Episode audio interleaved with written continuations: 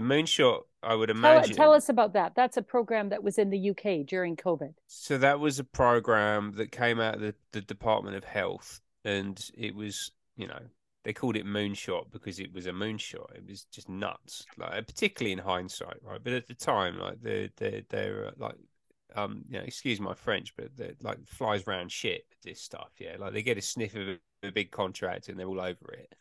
Um, and basically, someone somewhere managed to convince, and it probably wasn't that difficult to do, convince Matt Hancock, uh, or and or a bunch of people around him that spending a hundred billion quid to test every single member of the British population every single week for COVID, which in hindsight we now know is a flu type virus. If it may even be the flu, we don't know, right? It's Mhm. very murky at the moment what actually Mhm. went on, right? But the idea that you would need to do that is insane and then to put yourself in the driving seat to run that program and it was picked up by deloitte who were um, positioned to at least marshal the program and marshal the forces i don't know if they were going to take the whole spend for themselves? Probably not but they were in the driving seat right?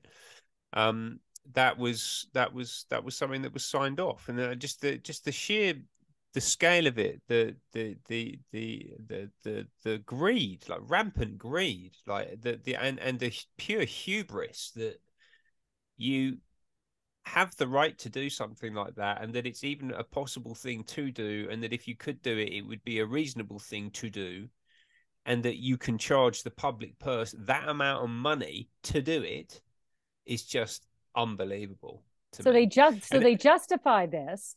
They rationalize.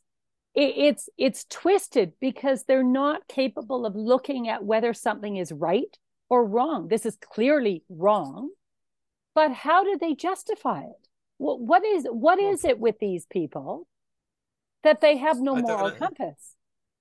I, well, I don't know. They might, they might just, they might be psychopaths, right? or gre- or greedy. They like their lifestyle of a million pounds a year. Or what They is like- it that they- if, if you if you put it in front of these colleagues of yours and say, listen, what you're doing is destructive. This is not good for the for this generation nor the next generation. You're fast tracking society towards fascism. What is the response? If you have a conversation with your colleagues, what do they say to you? How do they justify this?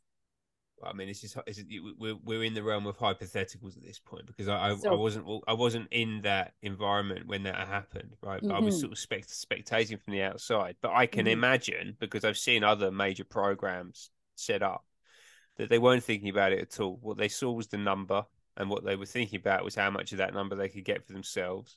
And actually, what this comes down to a lot of the time is competitiveness between the firms. So basically, what they'll be saying is, well, you know, if we don't do it, PwC are going to go for it. Yeah.